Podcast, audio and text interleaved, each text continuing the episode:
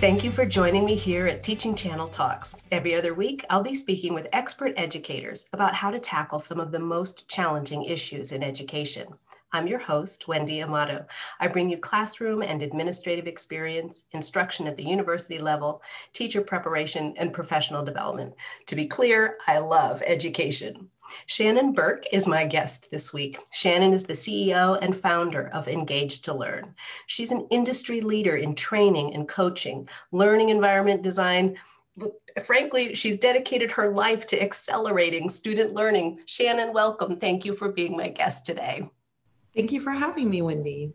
I wanted to speak with you about this critical issue of creating autonomy for learners. What is that about? Well, in today's environment, Wendy, that might be the most important topic we could discuss. Agreed.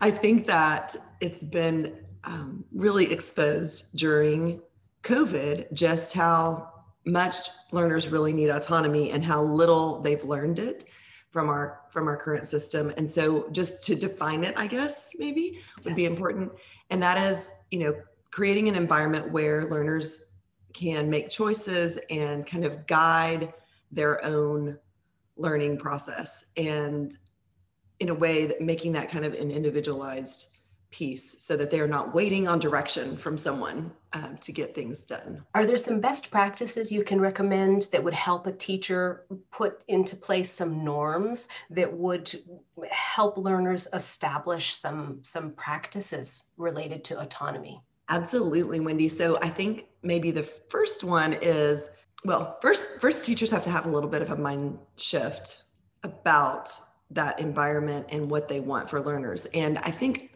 I think we all like as parents, we all like want our you know our kids to learn autonomy because we want them to you know move out of the basement or whatever be able to you know operate on their own and really that can start very young in schools and i think once teachers establish some of these best practices, they see the value of having learners, you know, kind of guide their own learning. So one of the first things is allowing students to set goals for their learning and and goal setting kind of initiates the process of autonomy because it says you you can think about and decide what you want to accomplish during this whatever it is lesson unit day week month and i think that's that's the first best practice and then it's a, a matter of setting up really typical best practices that we would say are the key to great tier one differentiated instruction, such as small group instruction and differentiated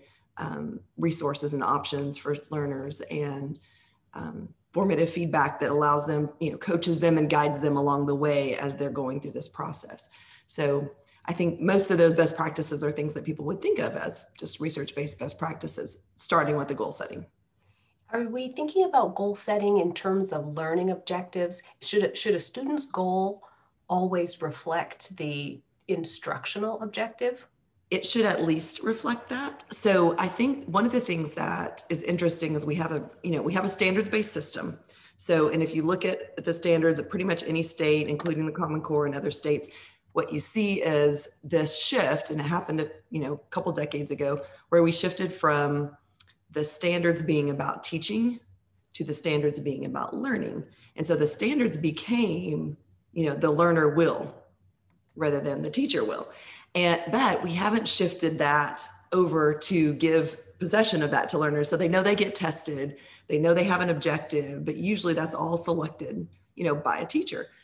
Uh, so the idea of saying to learners, here are the standards you're expected to master, and let's, you know, you can set goals on these standards for mastery. That is part of it. Obviously, it, it is wonderful when learners can also set goals on other things like, you know, time management, self-awareness, you know, life ready type skills. You know, that's a that's a that's an amazing thing. But at least they, you know, it'd be ideal if they could set goals on their on the standards that they're expected to master. Thank you for making that a minimum. your answer noting that it should be that that should be the least is is uh, is great because we do want students to go beyond and those are standards that's not the upper upper limit it's not the peak and it's perfect to think about building on top of those.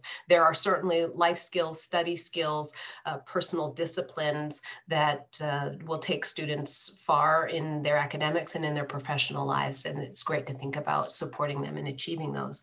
Let's talk about uh, some specific goals that we might think about for the tiered grade levels that teachers are looking for. Sometimes people feel like a conversation like the one we're having doesn't apply in their in their level. Can we talk about early education? Can we talk about about middle school? Can we talk about high school with some specifics? Absolutely. And I, I love, you know, that you're mentioning this because that's, we hear that a lot in terms of, well, you know, they're too young to set goals for mm, themselves mm. At, at certain ages. And we have absolutely seen four year olds, you know, pre K four, pre K three, even be able to set goals for themselves for sure once they understand the idea and imagine, obviously, the power of what that means in life like you mentioned you know if they're if they're learning it that young. So the types of goals actually if we make the standards kind of student friendly if you will then any any age can set goals on those standards that are applicable to their you know their grade levels. And then additionally it can be you know the the the life ready skills. We've actually done this process where we've taken life ready skills and kind of scaffolded them over you know what does that look like in kindergarten? What does that look like? You know even even growth mindset or autonomy or um, you know the idea of communication or collaboration with others you know that that looks different right at kindergarten third grade fifth grade eighth grade and when you're graduating from high school. But this idea of i, I don't know you, you've probably seen these wendy you've probably seen people will develop these graduate profiles. Yes. Those okay. So love the concept. We we've kind of started talking about it or not kind of we've been talking about it for almost 10 years now as a learner profile because it's not just something for for seniors or that happens in high school. These are skills that you know learners can start to acquire and set goals on even when they're very young. And so thinking of it as a learner profile and what are the skills outside of the content outside of the you know the curriculum that are really these skills that really make a difference and they've been called so many things over time you know soft skills and key competencies and you know the four c's and all these different things but it's just these things that we need for life to thrive. Um, this is actually something that in my opinion and with folks that i that i work with and talk to you know this may be one of the true um, issues for equity is are we allowing and inviting every learner regardless of age and any other factor into the process of setting goals on these types of skills and being able to spend time in school acquiring these types of skills, which we know are so important for life. Shannon, you mentioned equity, and in honoring the diversity that we're seeing in classrooms, how do we involve the family in us in helping students to establish goals or to, to find agency for themselves? That is such an important consideration, Wendy, I think, in this process. And and of course, school leaders and teachers are amazing at finding ways to involve families. And one thing that has been really interesting over this past, you know, year or so is that I'm hearing people are saying that they're more connected to their families than ever before, which is interesting. You know, in this time, there's different ways now of connecting with families, right? Well, we've been virtually in their homes for right, years. right. So I heard a superintendent talking about this, and I, you know, on a on a um, on a panel and he was just saying yeah we're looking into their homes and and you know we're seeing the life that they live and so the empathy and the understanding and the connection is is there more than ever. And people are saying you know hey i don't have to find a babysitter to go up to the school for a math night you know or whatever. Now if it's virtual for me then i can still be making dinner and you know juggling all these things. So i think there's more ways of engaging families just from a logistical standpoint and from a goal setting standpoint, parents love um, being provided tools to help their learners set goals. That's one of the things they can do. They may not be able to do the math problem um, with them, and you know, or whatever that whatever the homework piece is. But that piece of helping them set goals, and then that being something that becomes, you know, a, a part of the family dynamic and protocol is is is really powerful. So especially on those life ready skills. So we actually have um, provided this self or perception assessment where a parent will you know essentially do an assessment of the learner on these different types of skills and then help them set goals on those skills. And then if you provide you know a rubric or something that shows like what the progress or growth over time can look like. And that can become something that the families work on together parents or other you know whoever else is involved um, in, in terms of what the family dynamic is and the family means. That can be such a powerful piece to helping the learner with school helping the learner develop autonomy agency and then actually impacting you know the family dynamic in a positive way as well. So I get excited about that. I, like the idea of a perception assessment because a family may be absolutely in line with the teacher and with the student in thinking about what the end goal is. But mm-hmm. measuring the steps and noting the progress can be difficult. Having a tool that supports that and allows the parent to note the progress, to, to recognize it is significant. Shannon, I think you have a story related to, oh, to this with family involvement. I'd love to hear it if you'd share. Absolutely. So I, you know, I I think that one thing I'll say is there's there are families that are on a spectrum when it comes to student autonomy. Um, you have, you know, some families that are very involved and very engaged and and potentially even at times doing the work for. We hear stories like that, don't we? all the way to families that you know don't have the opportunity because maybe they're you know they're working all the time, you know, who knows what, but don't have the opportunity to be involved at all. And so it's it's you know in that spectrum, student autonomy and agency are really important.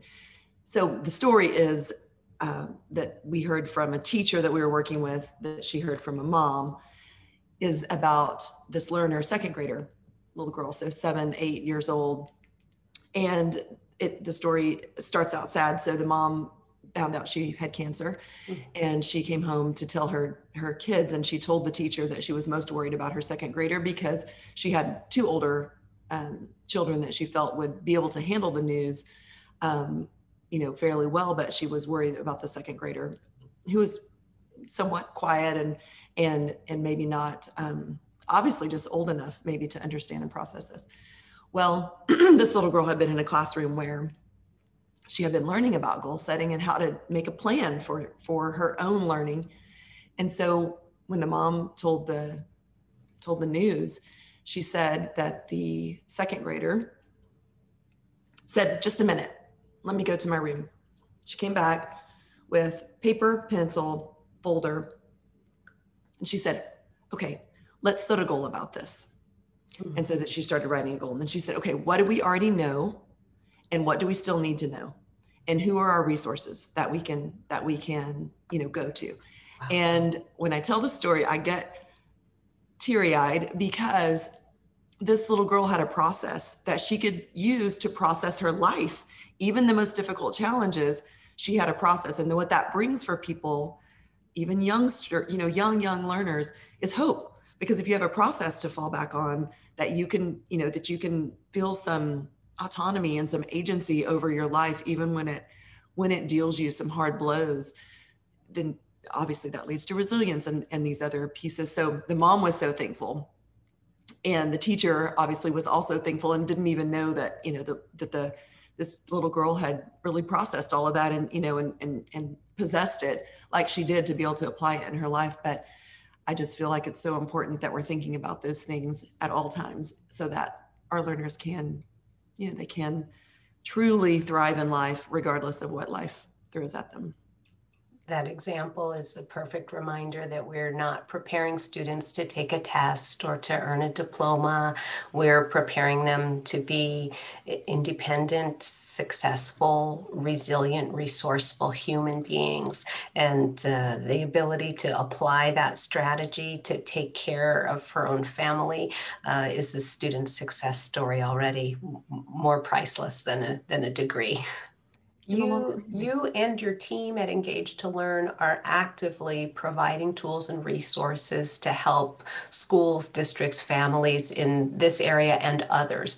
If i were to invite a friend to explore the engage to learn website where, where would you suggest I, I, I point them to to begin to explore? Well start with our mission and our culture and our beliefs. Yes. Because i think if if someone is is looking at who we are and feels like oh i'm aligned to that then um, then that that's a great place to start. And um, you know those beliefs are really important to the way that we approach what we do. And so start there. And then um, you know we are we are very much wanting to and, and are helping. I think we worked with 43 districts this past year and we're you know very much wanting to be a support to any any district that is trying to to move in this direction and uh, is has a vision for education for public education um, like we do and so that that would be a great place to start perfect Shannon, thank you for being my guest today. Shannon Buerk is the CEO and founder of Engage to Learn. Listeners, thank you for joining both of us. Check out the links accompanying this podcast so you can dive deeper into the topics that Shannon and I have discussed, or visit teachingchannel.com slash podcast. Don't miss out on an episode. Make sure to subscribe on whichever podcast app you're using. And hey, why not leave a rating or a review? You can find Teaching Channel on Twitter, Facebook, or Instagram. Let us know what you thought about this episode. I'll see you in two weeks. Thanks for listening.